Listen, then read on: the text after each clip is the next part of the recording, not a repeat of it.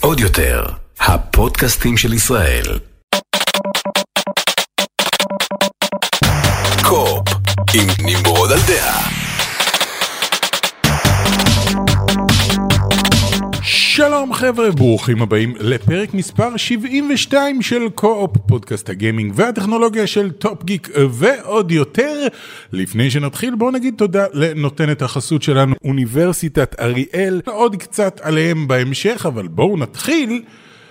עם GTA 6, כן, מסתבר שעדיין לא סיימנו עם GTA 6, אגב, עם הסאונד שלי טיפה שונה, וכמובן אם אתם רואים אותי אתם יכולים לראות שהרקע שלי קצת שונה, אנחנו עברנו אה, אולפן, זה לא האולפן הסופי, אנחנו עוד אה, אה נגיע לאולפן טוב יותר, אל תדאגו, הכל בסדר, אבל בואו נגיע באמת ל-GTA 6, שקיבלנו עליו פרטים חדשים, אמנם עדיין לא מרוקסטאר, ככה שאין שום דבר אה, רשמי בינתיים, אבל אני בדרך כלל לא מדבר על, אתם יודעים, מישהו כתב איזשהו thread ברדיט, שבו הוא אומר, נשבע לכם, דוד שלי עובד ברוקסטאר, ואני יודע על מה המשחק. אה, הפעם מדובר על ג'ייסון שרייר, שהוא אה, כתב גיימינג מאוד מאוד ותיק, שעבד בקוטאקו איזה 20 שנה, וחשף הרבה מאוד דברים, והוא כתב עם שם מאוד מאוד מכובד, והוא עשה כתבה בבלומברג, שזה אתר עם שם מאוד מאוד מכובד, שבו הוא חשף כמה פרטים חדשים. אז אמנם זה לא מדובר כאן על uh, פרטים רשמיים של רוקסטאר, אבל כן נשמע מעניין וכן נשמע הגיוני. קודם כל הוא דיבר על זה שהמשחק נמצא בפיתוח כבר משנת 2000.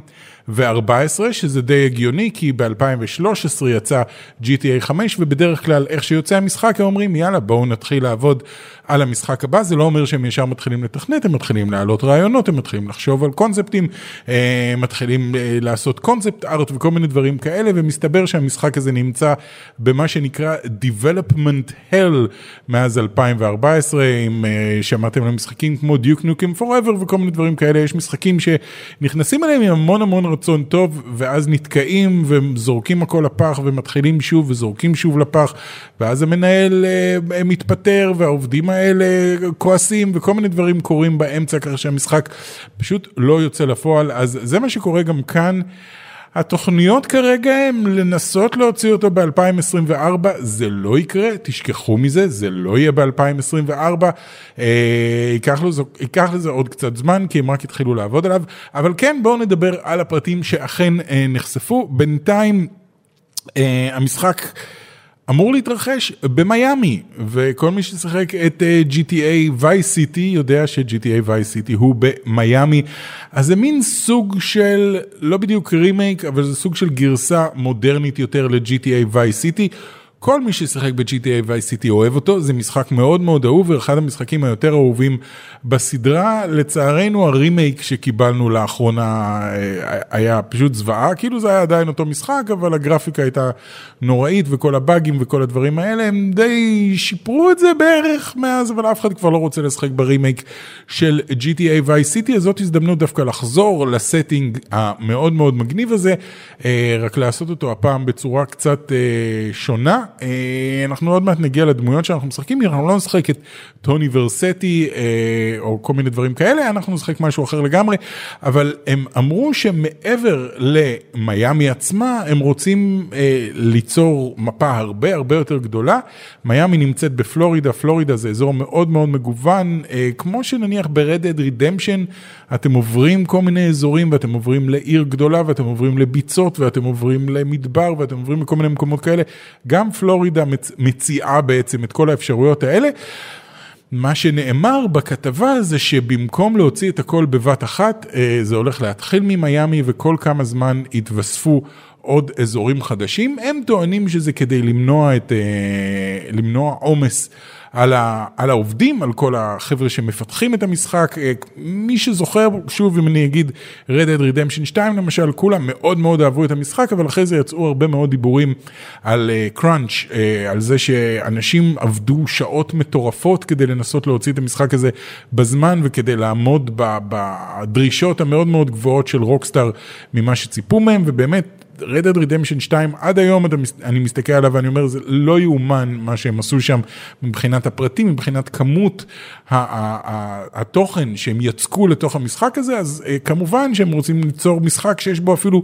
עוד יותר תוכן ואומרים שהדרך שלהם לעשות את זה היא להוציא את זה בחלקים, אנחנו נקבל בהתחלה את כל מיאמי לשחק בה, אבל אחר כך נתחיל לקבל עוד אה, מקומות, הם אומרים שזה בשביל למנוע קראנץ', אני חושב שזאת דרך לסחוט עוד כסף משחקנים, לא בצורה רעה, סך הכל זה ביזנס, אבל אה, אם אתם אה, מוצאים חלק גדול מהמשחק ואחר כך אומרים, היי, מגיע עוד חלק גדול, אם אתם רוצים לשחק גם בו זה עולה כך וכך, 20 דולר, אה, וכולם רצים לקנות 20 אה, דולר.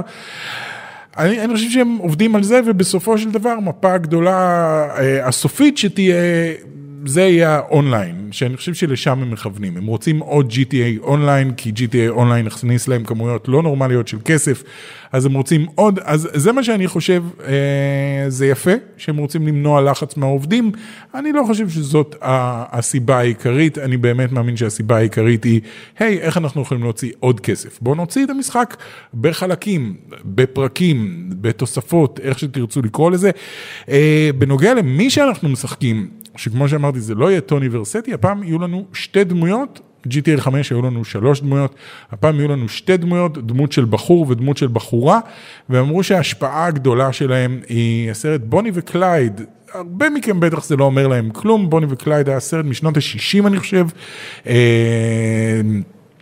אה, אחריו, יכול להיות שחלק מכם יצא לראות את רוצחים מלידה אולי, אה, שהיה מאוד מושפע גם כן מבוני וקלייד, הרעיון הוא זוג מאוהב שיוצא למסע פשע גדול, בבוני וקלייד הם שודדי בנקים, שזה מאוד מתלבש עם כל האופי של GTA, עם כל השודדי בנקים שהיו ב-GTA 5, אה, אבל רוצחים מלידה גם כן נראה לי איפשהו שם אה, באזור, שם הם יוצאים, זה זוג רוצחים סדרתיים שיוצאים למסע. מסע רציחות מטורף, תראו את הסרט הזה אם לא ראיתם, הוא סרט משוגע לגמרי, לא ראיתם כזה דבר.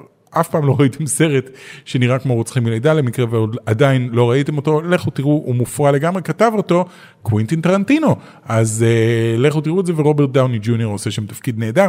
אה, אז הגיוני שזה יהיה בוני וקלייד כזה. אה, זהו, זה, זה basically המידע שיש לנו על GTA 6, כמו שאמרתי, הם רצו לפחות שהמשחק יצא ב-2024, אבל הוא לא יצא ב-2024, ואני אומר את זה בגלל שרק לאחרונה היו להם הרבה מאוד חילופים בהנהלה, היה בעיה מאוד מאוד גדולה של הנהלה ברוקסטאר, במשך שנים הייתה להם הנהלה מאוד מאוד מגניבה, שאומנם לחצה על, ה, על העובדים שלהם, אבל לפעמים ללחוץ על העובדים שלך זה טוב כדי להוציא product כמו שצריך, גם, ה, גם סטיב ג'ובס היה די מתעמר בעובדים שלו, אבל היי, הוא הוציא את האייפון ואת המק וכל מיני אה, מוצרים מאוד מאוד טובים, את האייפוד וכל מיני דברים כאלה, בזכות זה שהוא היה לוחץ על העובדים שלו להוציא הרבה יותר ממה שהם חשבו. גם רוקסטאר נוטים לעשות את זה, רק שלאחרונה, בעיקר מאז שאחד מהם עזב, אה, זה נהיה ממש crunch וזה נהיה מקום לא נעים לעבוד בו, ולאחרונה, לפני שנה בערך, היה שינוי בהנהלה והם אה, נכנסו כנראה חזרה לתלם והתחילו לעבוד שוב על GTA 6, בגלל זה אני אומר, אל תצפו לזה ב-2024. 26 יכול להיות, 2025, 26, אני יודע שזה נשמע מבאס, אבל uh, ככה זה, המשחקים האלה לוקחים הרבה זמן, ושוב, היות ויש להם את GTA אונליין, שעדיין עושה להם כמויות לא נורמליות של כסף, ואנשים עדיין ממשיכים לקנות את GTA 5, אז, אז אין להם סיבה לרוץ, הם לא מפסידים פה כסף בזה שהם לא מוצאים uh, משחק חדש. אני אישית, לא כזה מעניין אותי כבר GTA, כאילו, אני, אני אשחק בו, בשמחה, בכיף, תביאו GTA 6, אני אשחק בו, כי כל ה-GTA עד עכשיו היו מדהימים, אני הרבה יותר רוצה המשך ל-Red Redemption, הרבה יותר התחברתי אליו, הוא מרגיש לי הרבה יותר רציני, הרבה יותר בוגר, הרבה יותר נכון, אה, הוא קידם את עולם המשחקים בצורה יותר גדולה, אני מרגיש, מאשר אה, GTA, אה, לגבי מה עולם פתוח יכול להיות. אם יש לך כאילו אין סוף זמן ואין סוף כסף, אז אתה יכול ליצור משחק כמו Dead Redemption 2, אה, אבל נראה, נראה מה יהיה עם GTA 6. לא יודע, מבחינה גרפית פחות מעניין אותי, מעניין אותי מה יהיה המשחק עצמו, עד כמה הוא יהיה מעניין. הם רצו לעשות משחק שמתרחש גם בצפון אמריקה וגם בדרום אמריקה. הם ירדו מהעניין הזה, וזה הולך להיות כנראה רק בפלורידה, זה לפי דיווח, שוב, שום דבר לא רשמי של רוקסטאר, זה לפי דיווח, אבל דיווח מאוד מאוד רציני. אבל לפני שנמשיך, אנחנו רוצים להגיד תודה לנותנת החסות שלנו, אוניברסיטת אריאל, שקוראת לכם לרוץ להירשם לתואר ראשון או שני כבר השנה, וליהנות מלימודים אקדמיים בקמפוס סופר מתקדם, עם מרצים מן השורה הראשונה, וכמובן מגוון אפשרויות לתואר ראשון. תקשורת, כלכלה ומנהל עסקים, ניהול מערכות בריאות, עבודה סוציאלית, הסבה לסיעוד ומדעי התזונה. אם תחליטו למשל ללכת על תואר ראשון בתקשורת, תזכו לחוות את החוג לתקשורת שהוא חממה לסטודנטים שבאמת רוצים להתמקצע בפרסום, שיווק ודיגיטל ואולי לייצר פודקאסט משלהם. היום או בעתיד, אבל זה כמובן רק מה שקשור בתואר בתקשורת. באוניברסיטת אריאל תוכלו ללמוד עוד השנה תואר ראשון או שני במגוון תחומים, ולהרוויח גם תואר יוקרתי שיפתח בפניכם מגוון אפשרויות לתעסוקה, וגם ליהנות מסביבה צעירה וחיים חברתיים עשירים. חברים, לפרטים נוספים חפשו אוניברסיטת אריאל בגוגל, אתם עוד תודו לנו, ועכשיו, בחזרה לפודקאסט. וחברים, עכשיו בואו נדבר על uh, איך זה להיות חתול. אה, כי קיבלנו את סטריי אה, לפלייסטיישן 5. Uh, הוא יצא גם למחשב, אני חושב שהוא יצא, כן, הוא יצא גם למחשב, לאקסבוקס לא, אני מצטער, אבל הוא יצא לפלייסטיישן ולמחשב, ובפלייסטיישן הוא יצא ישירות לפלייסטיישן פלוס המשופר לפלייסטיישן פלוס אה, לא ה Essential, יש את האקסטרה ויש את הפרימיום, אז כל האקסטרה ופרימיום שאצלנו קוראים לזה דלוקס, כל אלה קיבלו את המשחק day one, מה שסוני אמרו שהם לא יעשו, הם אמרו שלא יגיעו משחקים day one לשירות הזה, והנה, הפלא ופלא, המשחק Stray הגיע, אני חייב להגיד שכשהכריזו על מלא משחקים אה, חדשים של פלייסטיישן 5 והציגו כל מיני טריילרים לפני שנה או שנתיים, אני לא זוכר לפני כמה זמן זה היה, Stray היה אחד המשחקים שהכי אה, משכו את העין שלי והכי ציפיתי להם, בלי קשר לאם נקבל אותו או לא נקבל אותו בשירות הפלוס, שעוד לא ידעתי שהוא יהיה קיים, אה, זה היה משחק שנורא נורא ציפיתי לו, כי אמרתי, כן, אני רוצה לשחק חתול, הגיוני, זה דבר שנורא נורא הגיוני, למה לא שיחקתי חתול עד היום? וכאילו שזה לא מספיק שאתם משחקים חתול, אתם משחקים חתול במין עולם דיסטופי כזה של רובוטים, שחיים בו רק רובוטים, הכל מאוד סייבר פאנק כזה, אז, אז הטריילר מאוד מאוד סקרן אותי, אה, ואז שהם הודיעו שהמשחק הזה באמת יגיע לשירות הפלוס, אני נורא נורא קיוויתי שהמשחק הזה יהיה ממש טוב, כי אמרתי, אם המשחק יהיה ממש טוב, והמון המון אנשים יורידו אותו בשירות הזה וישחקו בו, והוא יקבל ציונים מצוינים, ואנשים יירשמו לשירות הזה רק כדי לקבל את המשחק, אז סוני יסתכלו על זה ויגידו, אה, אולי כדאי לנו כן להוציא משחקים day one לשירות הזה, כי זה עובד לא רע, זה מכניס לנו הרבה מאוד כסף. אנשים עושים את השירות הזה רק בשביל המשחק הזה, אז נורא נורא קיוויתי שהוא יהיה משחק טוב. והוא משחק טוב, אני חייב להגיד, הוא משחק מגניב לגמרי, לא יצירת מופת, לא מדהים, לא כאילו, oh my God, זה לא God of War, וזה לא ספיידרמן, אה, וזה לא אף אחד מהמשחקים האלה, אבל הוא כן נורא נורא ייחודי, הוא לא דומה לשום משחק אחר ששיחקתי. הקונספט הזה של לשחק חתול עובד נהדר. תשמעו, המשחק הזה עושה משהו אחד בלבד, והוא, היי, תראו, אתה משחק חתול בעולם של רובוטים. זה מה שהוא עושה, הוא לא סוטה מהכיוון הזה, הוא לא נותן לכם יותר מזה, הוא נותן את מה שהוא מבטיח, והוא עושה את זה מההתחלה ועד הסוף. המשחק די קצר, הוא חמש שעות, אני חייב להגיד שהוא לא הרגיש לי יותר מדי קצר, זה לא הרגיש לי כאילו, oh my God, זהו, נגמר המשחק.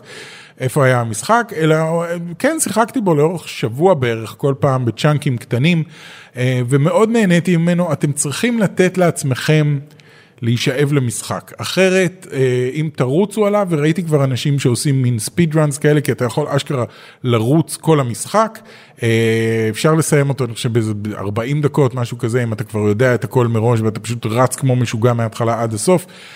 אל תרוצו, אל תמהרו לשום מקום, אם אתם מורידים את המשחק הזה ואתם משחקים בו, אה, תנו לקונספט הזה של להיות חתול, אה, אה, ככה להיכנס פנימה וקחו את הזמן כמו חתול ותחקרו כל פינה במפה ותדברו עם כל רובוט שאתם פוגשים ותלמדו על הסיפור ותלמדו על העולם כי זה כן מעניין, זה משחק כזה שצריך לקחת אותו לאט וליהנות מזה שאתם חתול ישר על ההתחלה.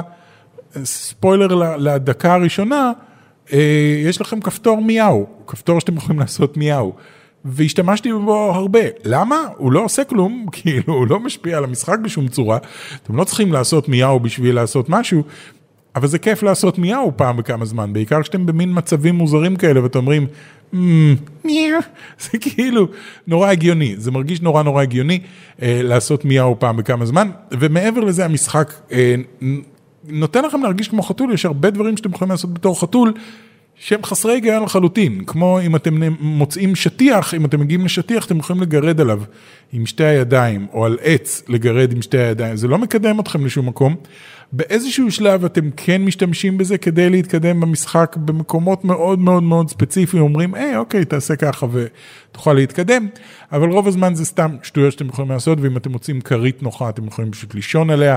אה, נחמד. אה, שוב, הקונספט הוא...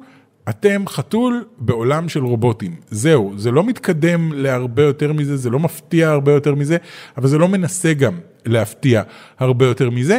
אה, אני אישית מאוד מאוד נהניתי ממנו, אני חושב שהוא משחק מאוד נחמד, מאוד מעניין, מאוד שונה. אה, ושוב, כמו שאמרתי, ברגע שאתם נותנים לעצמכם להיות חתול, נותנים לעצמכם אה, להיכנס לתוך העולם הזה, להישאב לתוך העולם הזה, לנסות לדבר עם רובוטים ולהבין מה הסיפור פה, למה כולם רובוטים מסביבכם, למה אין בני אדם פה, למה אתם חתול בכלל? ו- ו- ו- ומה קורה בעולם הזה, אז כן, אתם תישאבו לתוכו. אה, הוא בעיקר, אם, אם הייתי צריך להגדיר אותו, הייתי מגדיר אותו כמשחק פאזלים קטנים כאלה, זאת אומרת כל, כל שלב שאתם מגיעים אליו, אתם מגיעים מאזור פתוח אחד לאזור פתוח אחר ואתם צריכים לפתור חידות בתוך כל אזור פתוח כזה. אתם מגיעים לאזור אחד וכדי להתקדם לאזור הבא, אתם צריכים לעשות משהו שהוא בדרך כלל כולל ללכת לכל מיני מקומות, לדבר עם כל מיני רובוטים כדי לקבל רמזים לגבי מה אתם צריכים לעשות. אז הוא כן דורש מכם כל הזמן מחשבה, זה לא סתם להסתובב בתור חתול, אה, כן דורש מכם מחשבה, כן דורש מכם להפעיל את השכל, כן דורש מכם להסתכל בכל פינה כדי לראות, לראות מה אתם מפסידים, לקבל כל מיני רמזים ולעשות את זה. אני כן אגיד שבהתחלה הופתעתי לגלות, כי אני אמרתי לעצמי, אוקיי, אם אני משחק חתול והוא יכול לקפוץ ממקום למקום כמו חתול, זה יהיה משחק פלטפורמינג כזה. עכשיו הוא כן משחק פלטפורמים, אבל לא ממש, אתם לא באמת, אתם לא צריכים לכוון את הקפיצה שלכם, ואתם לא צריכים להצליח בקפיצה שלכם, אתם מסתכלים לאן אתם רוצים לקפוץ ומופיע לכם תלחצו X כדי לקפוץ לפה ואתם לוחצים והחתול קופץ לבד לאן שאתם צריכים. ואם אתם הולכים על איזושהי קורה ארוכה, הוא הולך עליה בלי שום בעיה, אתם לא צריכים לכוון אותו ולא כלום. וזה נורא הגיוני כשאתם משחקים חתול. מתי ראיתם אי פעם חתול מפספס קפיצה? חוץ מבסרטונים ביוטיוב, בדרך כלל חתול לא מפספס קפיצה, ואם הוא רוצה ללכת על מעקה, הוא פשוט הולך על מעקה, זה הכל נורא נורא פשוט. אני לא חושב שהם עשו את זה כדי שתרגישו יותר כמו חתול, אני חושב שהסיבה שהם עשו את זה זה כי ברגע שאתה מנסה לקפוץ ואתה מפספס, זה מרגיש לך מוזר. כשאתה משחק חתול, וזה מרגיש לך מעצבן, וזה, אני מתאר לעצמי שזה, אתה אומר, נו, זה חתול, הוא אמור לקפוץ מפה לשם, בקלות, למה אני מפספס את הקפיצה הזאת כבר שמונה פעמים? אז אני מתאר לעצמי שהם אמרו, אוקיי, פשוט תלחץ, והחתול יעשה את הקפיצה בשבילך. אז חברים, זה נמצא בפלייסטיישן פלוס, אני מקווה מאוד שיש לכם פלייסטיישן פלוס אקסטרה, כי אני חושב שזה שירות נהדר, בדיוק כמו ה Game Pass. אה, אני חושב שאם יש לכם פלייסטיישן או אקסבוקס, אתם צריכים שירות כזה, ואם יש לכם פלייסטיישן ואקסבוקס, אתם צריכים את שני השירותים האלה. אני נהייתי אה, מאמין מאוד מאוד גדול בשירותים האלה, אה, בקטע הזה של, כן, בוא'נה, אני רוצה בעצם לזכור משחק כמו נטפליקס, אני רוצה, כי... אני אוהב שיש לי, יש לי אוסף נורא גדול של משחקים פיזיים, אבל אני חייב להגיד שמאז שעברנו לעולם דיגיטלי והאינטרנט הוא הרבה יותר מהיר, אני כבר לא קונה משחקים פיזיים. אני עד עכשיו קניתי אותם רק דיגיטליים, ועכשיו אני אומר וואלה, במקום לקנות אותם דיגיטליים, אני משכיר אותם דיגיטליים. ברור לי שהמשחק הזה הוא לא שלי, ואני משלם פעם בחודש על הזכות לשחק בכל אחד מ-400 משחקים שהם מציעים לי, והמשחקים האלה כל הזמן מתעדכנים. אה, אז חברים, מאוד מאוד שווה, כדאי מאוד, גם אם אה, לא, גם אם אין לכם את השירות הזה, אני ממליץ על המשחק, הוא 120 שקל, אה, שאני חושב שזה מחיר מאוד מאוד הוגן בשביל משחק באורך הזה ומהסוג הזה. קחו אותו, תהנו ממנו, תרגישו כמו חתול לאורך כמה זמן, זה נורא מצחיק איך שסיימתי לשחק אותו, אז, אז נכנסתי לשירות ואמרתי, אוקיי, בוא נראה מה עוד יש. ומצאתי משחק שקוראים לו Spirit of the North, שאתם משחקים בו שועל.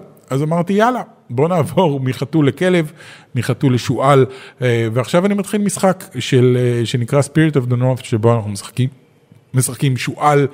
מעניין לראות איך המשחק הזה יהיה. בואו נדבר באמת, אם כבר אני מדבר על שירות הפלייסטיישן פלוס והאקסבוקס Game Pass, בואו נדבר על המשחקים החדשים שנכנסו אה, לשירות הזה. אה, משחק, משחקי הפלוס שאני מדבר פה עליהם, זה לא למשחקי, זה לא הפלוס אה, אקסטרה, זה על הפלוס הרגיל. גם אם לא עשיתם את האקסטרה ולא עשיתם את הפרימיום, אם יש לכם פשוט פלוס רגיל, מה שנקרא היום Essential, אתם מקבלים את המשחקים האלה, אלה משחקי הפלוס לחודש אוגוסט. יש לנו את יקוזה Like a Dragon, אה, שמצטרף אגב גם לשירות הפלייסטיישן אקסטרה, יחד עם עוד איזה ארבעה או חמישה משחקי יקוזה אחרים שמגיעים לאקסטרה ולפרימיום, אבל אם יש לכם את ה Essential, אתם מקבלים את יקוזה Like a Dragon, אה, לא מדבר אליי בכלל, המשחקים האלה. ניסיתי אחד, ואלוהים אדירים, זה היה חוויה הזויה לחלוטין, אני לא בנוי למשחקים כל כך יפנים. אבל אה, הרבה אנשים מאוד אוהבים את זה, אז לכו עליו Little Nightmares, שבדיוק הגיע גם לאקסבוקס אקסטרה. לא, לאקסבוקס Game Pass, אני חושב, אני משחק אותו על ה Game Pass או שאני משחק, לא, אני משחק אותו על הפלייסטיישן. אז יש אותו כבר באקסטרה, זהו, זה מה שהיה לי מוזר, יש אותו כבר באקסטרה, את Little Nightmares, אני משחק אותו שם, עכשיו הוא מגיע גם למי שאין לו אקסטרה, למי שיש לו פלייסטיישן פלוס רגיל, אז אתם יכולים לשחק, Little Nightmares נהדר, משחק מאוד מאוד creepy, הוא מזכיר מאוד משחק, שעוד מעט אני אדבר עליו, שמגיע ל Game Pass. ואחרון, אנחנו מקבלים את Tony Hawk Pro Skater 1 פלוס 2, 1 ו-2 בעצם, שזה החידוש. למשחקי Tony Hawk Pro Skater אה, הישנים מה nineties שאני לפחות גדלתי עליהם, משחקים נהדרים, משחקים נורא נורא כיפים של סקייטבורד ועשו להם סוף סוף גרסה מחודשת 4K 60 FPS הכל נראה נהדר הכל רץ וזה בדיוק אותם משחקים. זה רימייק טוב לעומת הרימייקים של GTA שדיברתי עליהם. פה היה רימייק ממש ממש טוב ואני חושב שהוסיפו לזה גם את האופציה לשחק ביחד אונליין וכל מיני דברים כאלה. אז שווה לחלוטין, זה מגיע, אני בהחלט רציתי לשחק ברימייק הזה ולא הייתה לי הזדמנות, אז עכשיו הוא מגיע לפלוס של חודש אוגוסט, זה מגיע בדרך כלל ביום השלישי, ביום שלישי הראשון של חודש אוגוסט, אני לא זוכר בדיוק איזה תאריך זה יוצא, אבל יום שלישי הראשון של חודש אוגוסט יגיע אה, שלושת המשחקים האלה. משחקים החדשים בגיימפאס, יש כמה משחקים חדשים בגיימפאס, אני בחרתי שלושה, בחרתי את As Dusk Falls, שזה לא משחק שיש לי איזושהי כוונה לשחק בו, אה, בגלל שזה ממש לא הסגנון שלי, אבל אם אתם כן אוהבים משחקים... אה, כמו משחקים של טלטל וכמו משחקי, ברח לי השם עכשיו, של, אה, אני לא זוכר, הם משחקים סיפוריים נורא כאלה. אז אה, עוד מעט יקפוץ לי השם של המשחק, כולכם יודעים, כולכם צועקים עכשיו אה, את השם של המשחק, כי זה נורא דומה למשחק הזה. אה, גאד, שכחתי, עם, ה, עם הבחורה ש, שיכולה, לא חשוב. אז דאס פור זה משחק מאוד מאוד עלילתי, uh, ויזואלית אני לא, לא אוהב את מה שהם עשו, הם הלכו על תמונות, כאילו סטילס, שיש להם קצת תנועה בתוך הסטילס, כאילו תנועת מצלמה בתוך הסטילס. והכל מאוד מאוד צבוע כזה, נראה כאילו זה צויר ביד פחות או יותר. אה, לא בשבילי, אבל אם אתם אוהבים משחקים כאלה, למה אני לא מצליח להיזכר בשם של המשחק שאני רוצה, אה, כולכם יודעים מהו. אה, אז אם אתם אוהבים משחקים מהסוג הזה, אז יכול להיות שהמשחק הזה כן בשבילכם. Watch Dogs 2 הגיע. אה, Watch Dogs 2 לקח את כל מה שהיה גרוע ב-Watch Dogs ושיפר אותו. כי Watch Dogs, אם אתם זוכרים, הוא אחת מה... כמו No Man's Sky וכמו סייבר פאנק 2077, זה אחד מהמשחקים שהיה עליהם הייפ נורא נורא נורא נורא גדול, בגלל טריילר מאוד מאוד שקרי שהיה ב-E3, אה, ואז כשהמשחק יצא, אז כולם אה, נאנחו ביחד במין כזה, אה, god damn it, רציתי משחק יותר טוב, הבטחתם משחק יותר טוב, וזה מה שקיבלתי. אז Watch Dogs 2 ניסה לתקן את הכל, אה, יצא מאז כבר Watch Dogs Legion. Legends וכזה, אבל אם אתם רוצים לשחק Watch Dogs 2, אני זוכר, נחשב דווקא משחק טוב, והאחרון שבחרתי שהוא מזכיר באמת את Little Nightmares, או יותר נכון Little Nightmares מזכיר אותו, זה Inside, אה, זה מאותם חבר'ה של לימבו וכאלה, Inside מאוד מאוד מאוד חזק, משחק מאוד חזק. side scroller כזה שאתם הולכים מצד לצד, אבל הוא נורא creepy, הוא נורא מוזר, הוא נורא, הוא קצת מפחיד, הוא נורא מעניין, אה, הוא נורא שונה. כדאי לכם מאוד לשחק בו, הוא מאוד מאוד מומלץ, ואם יש לכם Game Pass, אז עכשיו אה, אין לכם סיבה לא לשחק בו, אז Inside נמצא עכשיו ב Game Pass, כל המשחקים האלה כבר נמצאים עכשיו ב Game Pass, אה, פלוס עוד כל מיני משחקים, אה, כמו Paw Patrol וכאלה, אבל אני לא בטוח שאתם רוצים לשחק בפאו פטרול. אז זהו, אלה המשחקים שהגיעו. בנושא הטכנולוגיה חשבתי שאני אדבר איתכם הפעם קצת על, אה, זה קשור, מאוד קשור למקום העבודה החדש שאני עובד בו, אה, הרבה מכם בטח יודעים, דיברתי על זה, התחלתי לעבוד בחברת רובוטיקה שנקראת Unlimited Robotics, ולאחרונה, לפני שבוע בערך, אה, שחררנו את ראיה, ראיה זאת... פלטפורמה חדשה, אני לא רוצה לקרוא לזה תוכנה, כי זאת פלטפורמה חדשה בשביל מתכנתים. אם אתם יודעים, קצת Python או קצת JavaScript, אה, כדאי לכם מאוד לנסות, כי מדובר פה בתוכנה open source לחלוטין, תוכנה חינמית לחלוטין, אני שוב חזרתי לקרוא לזה תוכנה כי אני רגיל, כי פלטפורמה זה נשמע לי קצת מוזר, אבל אה, זאת פלטפורמת open source אה, לחלוטין, חינמית לחלוטין, שמאפשרת לכם בעצם לתכנת. רובוטים, לייצר אפליקציות לרובוטים באותה קלות שבה אנשים מייצרים אפליקציות לסמארטפונים. יש פה איזשהו אה, מהפך, אני חייב להגיד, אני יודע, בגלל שאני נמצא בחברה הזאת, זה נשמע כאילו שאני מנסה למכור לכם פה משהו, אני לא מנסה למכור כי זה חינם לחלוטין ואתם יכולים להיכנס פשוט לאתר של Unlimited Robotics ולהתחיל לשחק עם זה. שוב, אתם צריכים לדעת Python, קצת Python או קצת JavaScript ואתם כבר יכולים להיכנס ולהתחיל לעשות את זה. לתכנת לרובוטים עד היום היה נחשב מאוד מאוד מאוד קשה, זה דבר מאוד מאוד מסובך, כי בניגוד לנניח לתכנת אפליקציה לסמארטפון, שבה אתה יודע בדיוק מה היא תעשה, אתה כותב שורות קוד וזה מה שזה עושה, רובוט הוא חי בעולם האמיתי, הוא חי בעולם שבו דברים אה, לא צפויים קורים, בעולם שבו יש כוח כבידה, בעולם שבו יש אה, התנגדות לאוויר, שיש טמפרטורה, שיש כל מיני דברים שכל הזמן משתנים. מעבר לזה, רובוטים הם נורא נורא נורא מסובכים, נניח אתם רוצים לגרום לגרום לרובוט להגיע מנקודה א' לנקודה ב', זה לא מספיק רק לתת לו לנסוע מנקודה א' לב', כי יכול להיות שיש משהו באמצע, הוא צריך לדעת לנווט למקום שאתם רוצים, ואם מישהו עומד מולו, הוא צריך לדעת לנווט סביבו, ולא לדרוס אותו, ולא לדרוס חתול שנמצא באמצע, ולא ליפול במדרגות וכל מיני דברים כאלה. ומה שהתוכנה הזאת, מה שהפלטפורמה הזאת, ראיה עושה, זה בעצם מפשטת את הכל בצורה... מוחלטת ככה שאתם יכולים להתחיל לפתח uh, תוכנות לרובוטים, אפליקציות לרובוטים, בלי לדעת בכלל מה הרובוט הזה, uh, איך הרובוט הזה עובד. זאת אומרת, אם אתם רוצים שהרובוט יגיע uh, למטבח, נניח מיפיתם את הבית שלכם, אתם רוצים שהוא יגיע מהסלון למטבח, אתם כותבים בראיה go to kitchen. והוא לבד, ראיה עושה את כל החישובים בדרך של איך לנווט ואיך אה, להימנע אה, מדברים, והיא מוצאת איזה מצלמות יש לרובוט, כי זה לא משנה גם לאיזה רובוט אתם מפתחים, היא מוצאת אם יש לו מצלמות, אם יש לו רדאר, אם יש לו דברים, היא בודקת מה יש לו, איך הוא יכול להתמצא במרחב, ואז היא אומרת, אוקיי, תשתמש בדברים האלה, תיסע ככה, תעשה ככה, תנווט ככה, את כל זה אתם לא צריכים לעשות, זה עושה הפלטפורמה בעצמה, אתם רק צריכים להגיד לו, לך למטבח, תמצא בקבוק ותביא לי את הבקבוק לפה. אה, וראיה גורמת לרובוט בעצם אה, לכל השלבים השונים שהוא צריך לעשות כדי לזהות את הבקבוק, כדי להרים את היד, כדי לשלוח את היד, כדי לסגור על הבקבוק, לא חזק מדי ולא חלש מדי, וכדי לקחת את הבקבוק וכדי לוודא את העובדה שהבקבוק באמת אצלו ביד ולהחזיק את הבקבוק בצורה שהוא לא ייפול וכל מיני דברים כאלה. יש המון המון דברים שצריכים לעשות כשמנסים לתכנת רובוט בעולם האמיתי, ומה שראה ראיה עושה זה פשוט מפשטת את הכל ואומרת אוקיי זהו הנה כל הדברים האלה עליי אני עושה את הכל אה, אתם רק תגידו לרובוט מה אתם רוצים לעשות וזה בעצם עושה איזשהו תהליך של דמוקרטיזציה אה, בעולם הרובוטים כי עד היום אם קניתם רובוט נניח קניתם רומבה אה, אז הרומבה הזה יודע לעשות את מה שחברת איי רובוט לימדה אותו לעשות. הוא לא יודע לעשות שום דבר אחר, גם אם יש לכם רעיון שהרובוט יוכל לעשות משהו, אה, אני היה לי נניח רעיון, אוקיי, יש לי דלת למרפסת שאני תמיד שוכח לסגור אותה, ואני רוצה לדעת אם, שכ, אם שכחתי לסגור אותה או לא. בעזרת ראיה, אני יכול לתכנת את הרומבה שלי מחדש ולהגיד לו, אוקיי, כל ערב בשעה שמונה, כי יש לו שעון, כי אה, רומבה יכול להתעורר בשעה שאתם רוצים כדי להתחיל לנקות את הבית, כל ערב בשעה שמונה, צא מהעמדת טעינה שלך, תלך בדיוק לדלת של המרפסת ותנסה לדחוף אותה. הצלחת לדחוף אותה, סימן שהשארתי את הדלת פתוחה. לא הצלחת לדחוף אותה, סימן שזכרתי לסגור אותה.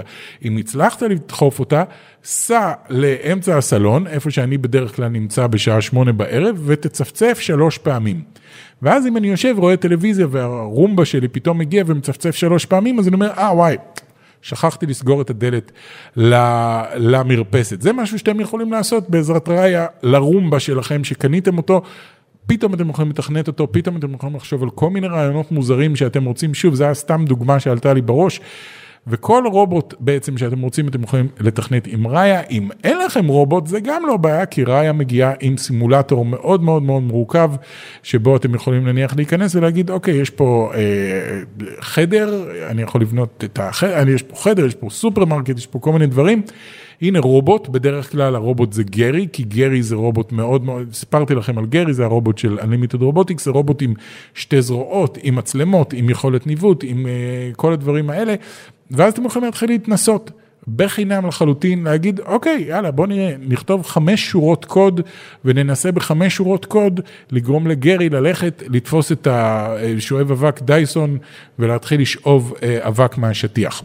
וטכנית באמת זה צריך רק חמש שורות קוד כי אתם רק אומרים לו לך לנקודה שבה נמצא ה Dyson תרים את הזרוע תתפוס את ה Dyson לך לשטיח תפעיל את ה Dyson ותתחיל לעבור הלאה זה. אלה החמש שורות קוד שאתם צריכים לכתוב, וראיה דואגת לכל שאר אה, עשרת אלפים שורות הקוד האחרות שגורמות לו אשכרה לעשות את זה. בקיצור, יש פה איזשהו מהפך מאוד מאוד גדול ובחינם לחלוטין, וזה open source, כי הרעיון הוא שאנשים יתחילו לייצר אפליקציות לרובוטים, וככה נוכל לזרוק את עולם הרובוטים קדימה, כמו שחנות האפליקציות של אייפון זרקה את עולם הסמארטפונים קדימה. אם אתם זוכרים, האייפון הראשון שיצא, לא ידע לעשות כלום, לא הייתה לו חנות אפליקציה, אפליקציות, הוא לא יכל לעשות פייסט, לא הייתה לו מצלמה קדמית, הוא לא יכל, אני לא זוכר, הוא לא יכל לנגן שירים, אני, חושב, אני לא זוכר מה, לא, לנגן שירים הוא כן יכל, אבל הוא לא יכל לעשות המון המון דברים שהיום אנחנו מקבלים כמובן מאליו. ברגע שהם שחררו את חנות האפליקציות ונתנו לאנשים להתחיל לפתח אפליקציות לאייפון, פתאום הכל נפתח, פתאום היום אתם יכולים להזמין מונית בדרך הטלפון שלכם ולראות בכל רגע איפה המונית נמצאת. זה לא משהו שאפל מייצרים, זה משהו שהחברה שעשתה את האפליקציה של המוניות מייצרת. אז כל אחד יכול לייצר אפליקציה, גם כאן כל אחד יכול להתחיל לייצר אפליקציות לרובוטים. שוב, יש לכם סימולטור אם אתם רוצים לבדוק אם זה עובד, ואחרי זה אתם יכולים, אה, בקרוב בקרוב גם יהיו חדרי טוויץ' ב-Unlimited Robotics, יהיו לנו חדרים שבהם יש רובוט אמיתי, ואחרי שסיימתם לעשות אה, את התכנות בסימולטור ואתם רוצים לראות איך זה עובד בעולם האמיתי, אתם נכנסים לחדר טוויץ' שלנו, אתם שולחים את הקוד שכתבתם לתוך הרובוט האמיתי שלנו, ואתם רואים מה הוא עושה בעולם האמיתי דרך ובקאם, אה, ואז אתם יכולים לשפץ, לשדרג, לעשות זה, או להגיד, אוקיי, זה עובד, בום, יש אפליקציה, ואז אתם מעלים אותה לחנות אפליקציות, ואנשים אחרים... אחרים קונים את האפליקציה, אז אתם יכולים להתחיל לעשות כסף בדיוק כמו שאנשים עושים כסף בחנות האפליקציות של אה, אייפון או אנדרואיד. בקיצור, חברים, אה, זה מאוד מרגש, זה יצא בשבוע שעבר, אז אם בא לכם לנסות חינמי לחלוטין, קדימה, לכו ותנסו. זהו, חברים, זה הפודקאסט שלנו להיום. אנחנו נתראה בשבוע הבא, אל תשכחו אה, לשמוע אותנו בכל פלטפורמת פודקאסטים אפשרית, וגם כמובן ביוטיוב, בערוץ של Top Geek, מוזמנים לראות אותנו. אז זהו, חברים, מקווה מאוד שנהנתם, ונתראה בשבוע הבא. ביי.